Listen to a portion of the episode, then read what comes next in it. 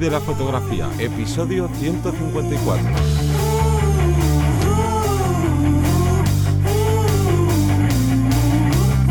Bienvenido o bienvenida al podcast que te enseña a vivir de tu pasión, es decir, vivir de la fotografía, donde semana tras semana te traemos todo lo relacionado con el mundo fotográfico como negocio, ya sea la parte de marketing, de cómo conseguir clientes, de cómo posicionarte tanto en redes sociales, en los buscadores y bueno, un largo etcétera. Yo soy Johnny Gómez y conmigo y contigo tienes a Teseo Ruiz. Hola, buenas.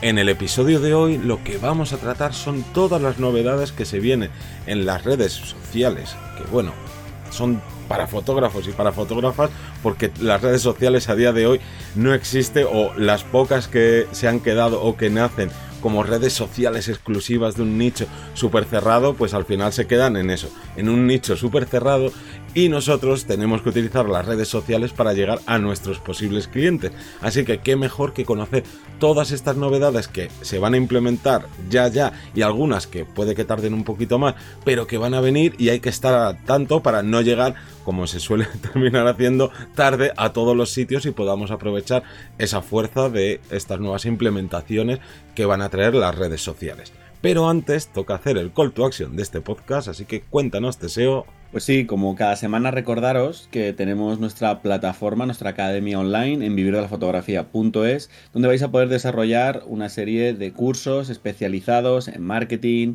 en técnica fotográfica. Bueno, y esta semana os traemos nuevos capítulos donde tendríamos en este caso unos capítulos de iluminación con tres puntos de luz que lo hemos estado trabajando de forma eh, muy práctica vamos, diferente, chula, para, como yo digo, tener muchos más recursos a la hora de hacer una sesión, no quedarnos bloqueados y saber qué podemos conseguir con cada uno de estos patrones eh, lumínicos. Y luego, bueno, esto sería lunes y miércoles y luego el viernes continuamos con el curso de DaVinci Resolve. Vamos a sacarle, exprimir todo el partido a nivel base, a nivel eh, inicial a este software de edición de vídeo. Exactamente. Así que vamos con el tema de hoy y es estas novedades y te puedes preguntar, ¿y por qué tengo que estar yo atento o atenta a las novedades?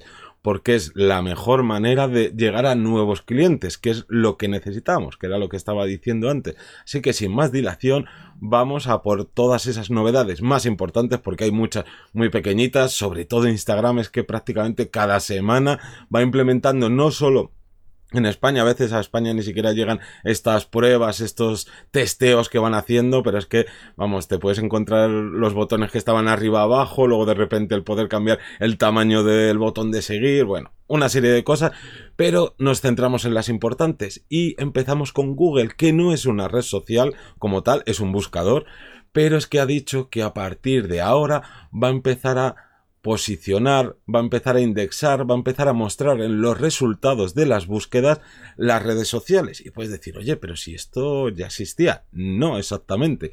Porque lo que estaba posicionando Google son los perfiles de ciertas redes sociales. Por ejemplo, lo hacía con LinkedIn, con Twitter también lo hacía bastante. Si ponías el nombre de usuario, no, sin más y ni siquiera en qué, en qué red social, pues te aparecían las distintas redes sociales, pero digamos que no pasaba de eso. Y ahora Google ha dicho que va a empezar a mostrar en estos resultados el contenido de las redes sociales, que esto es un gran cambio, porque hasta ahora las redes sociales servían para atraer un público hacia ti, pero digamos que la parte de Google pues estaba ahí desaparecida.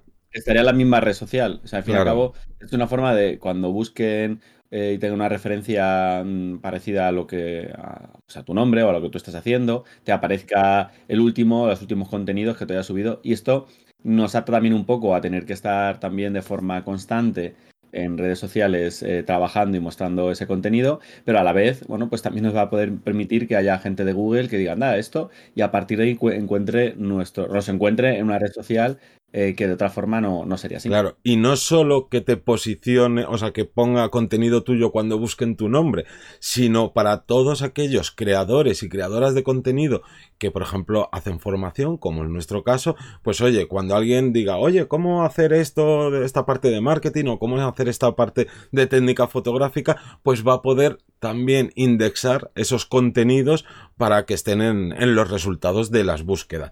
¿Y todo esto por qué viene? Pues yo creo que desde que entró TikTok en juego, pues como que ha cambiado un poquito las reglas del juego y claro, no se quieren quedar atrás con la viralización de muchos contenidos que se están creando, que ojo, que la viralización no la ha inventado TikTok, pero es la que se está llevando pues bastante parte del pastel y lo que ha dicho que donde más se va a centrar en mostrar, ¿no? Este, estos contenidos de redes sociales va a ser de los vídeos cortos. Y aquí hay que abrir un asterisco porque es como de, sí, sí, va a posicionar vídeos de TikTok, perfecto. Pero Google, que, ¿no? ¿Es dueña de qué? De YouTube.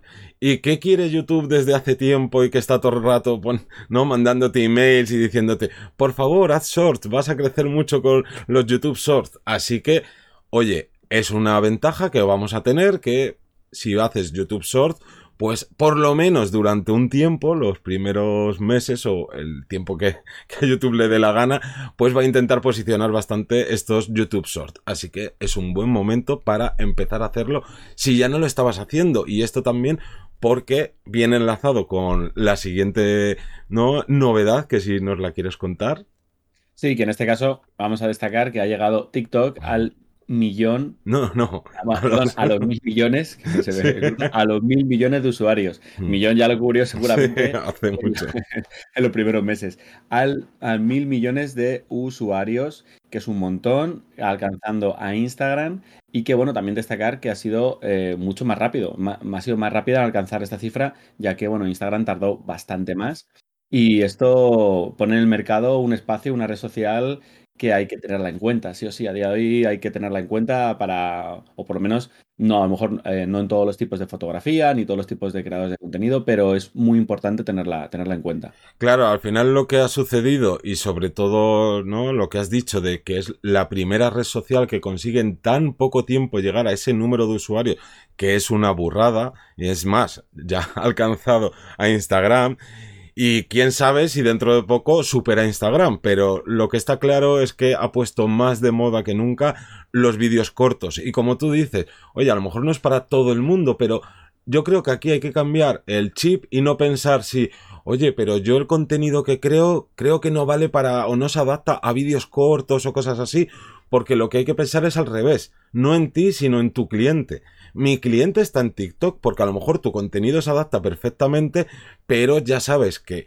aunque vamos a hablar, ¿no? De todas estas novedades se encaminan hacia un punto en que casi todas las redes sociales cada vez se parecen más y todas tienen las mismas opciones y no pierden esa esencia de que cada una era como esta es para hacer esto, esta es para subir este tipo de cosas, pero cada red social tiene su nicho de usuarios. Y claro, si tu cliente ideal no se encuentra dentro del target de estas redes sociales, en este caso de TikTok, de nada te sirve por mucho que tu contenido se adapte perfectamente a las reglas de, en este caso TikTok. Y ojo, que TikTok no para de no dejar caer de, oye, pues a lo mejor te empieza a dejar meter vídeos más largos. Y TikTok también hay directos y bueno, TikTok obviamente va a seguir mutando y seguramente siga los pasos que han seguido otras redes sociales de cada vez meter más tipos de contenido, más diferenciados y no solo un, ¿no? El centrarse en no solo puedes hacer vídeos de este determinado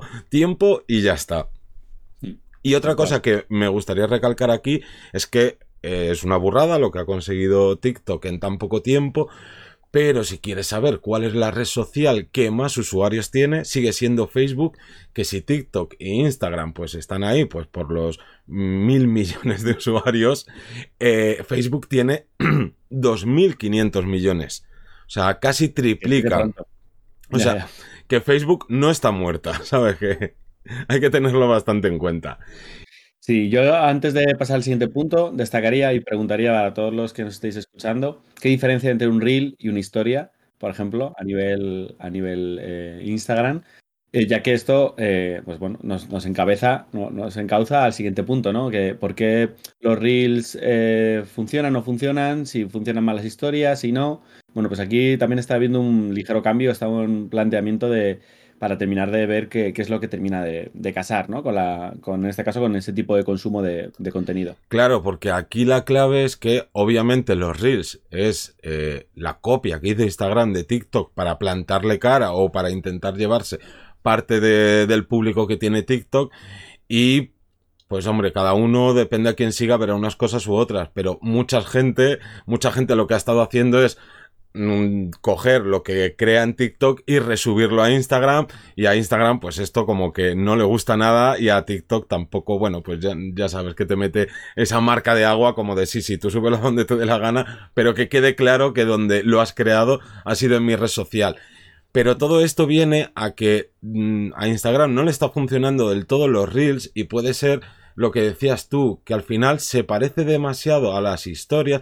No, la gran diferencia es que no se borran a las 24 horas, pero claro, a, lo mejor a los usuarios pues no les termina de cuadrar o dicen, ¿para qué si subo esto y me va bien? ¿Para qué probar con los reels y luego a lo mejor no se ven lo suficiente? Obviamente no sabemos las métricas internas ni de cada usuario, ni obviamente de Instagram, pero resulta que Instagram lo que está haciendo con los reels es intentar que crees más contenido y que crees más contenido y lo que te, te va a empezar a hacer es acogerte fotos o vídeos que hagas en historias, recopilártelos, ponerle como una musiquita de fondo, que obviamente tú vas a poder editar todas estas cosas para que subas contenido a los Reels. ¿Y esto qué quiere decir seguramente?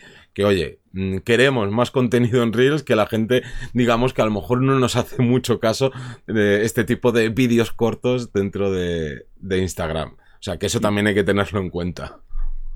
Y pasando para la siguiente red social, que sería Twitter, vamos a destacar que Twitter está mm, pues eso, preparando perfiles profesionales como ya teníamos en, Facebook e, e, Instagram.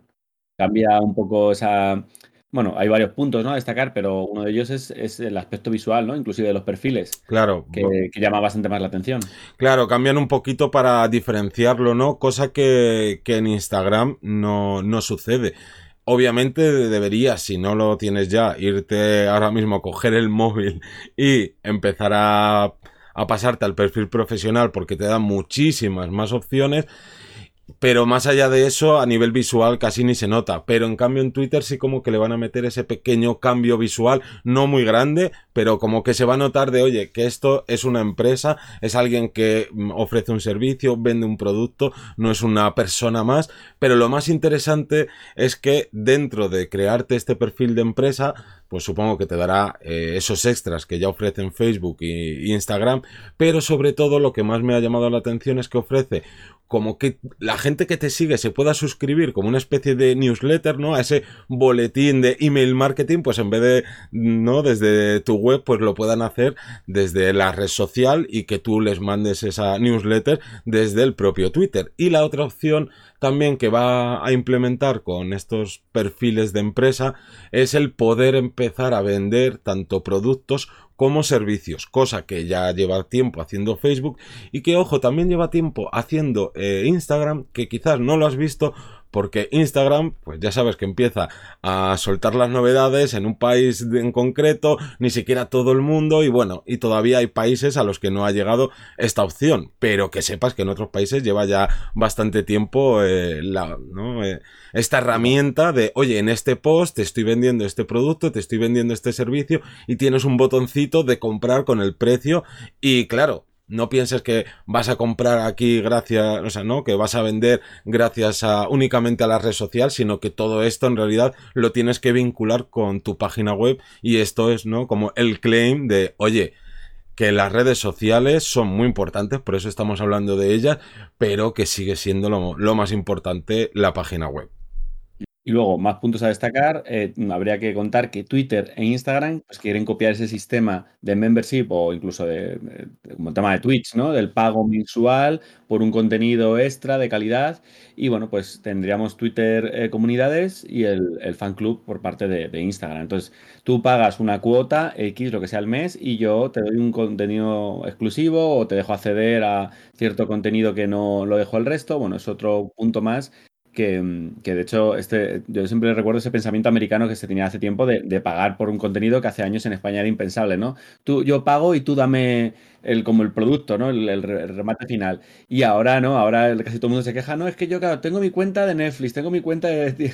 de Twitch a tal, tengo los Patreon, tengo tal, estoy pagando al mes un dineral, eh, aunque sea poquito, pero va sumando. Bueno, pues es una nueva mecánica que además se quiere implementar en este caso en Twitter y, en Instagram. Claro, veremos qué tal funciona, porque de momento a Twitch obviamente le funciona genial. Ya vemos que en cambio en YouTube esto del botoncito de unirse, ¿no? Que, que básicamente todo esto viene del, del, formato este membership site, que es como funciona nuestra academia, un pago mensual a cambio de un contenido exclusivo, pero es igual que funciona Netflix, que funciona HBO, que funciona Patreon, ¿no? Todas estas cosas, pues claro, lo que están viendo en las redes sociales es de, oye, si mis usuarios que tienen una burra, una burrada de seguidores o pocos seguidores, pero que tienen, ¿no? Esos miembros exclusivos fuera de nuestra red social, pues vamos a hacer que en vez de que se vayan a Patreon, que se creen su propia página web a crear estos contenidos exclusivos,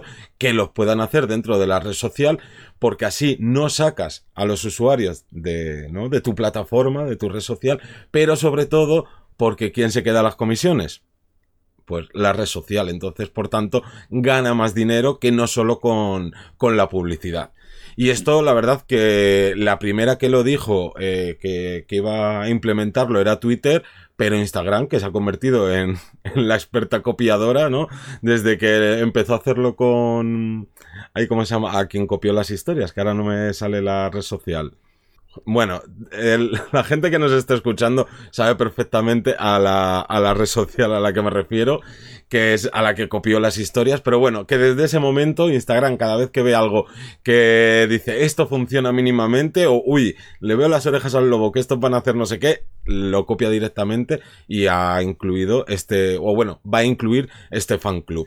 Así que, oye, hay que estar atentos por si esto te puede venir bien a tu comunidad, aunque ojo, hay que tener mucho cuidado con tener externalizado todo el eje de tu negocio, como decía antes, fuera de, tu control, que normalmente eso es fuera de, tu página web. Y luego, otro punto a destacar, Instagram eh, tiene una nueva fase beta para poder publicar desde la web, que esto también es interesante para ahorrarnos ese punto. Claro, esto sí que es algo como que se lleva pidiendo bastante parte de la comunidad, ¿no?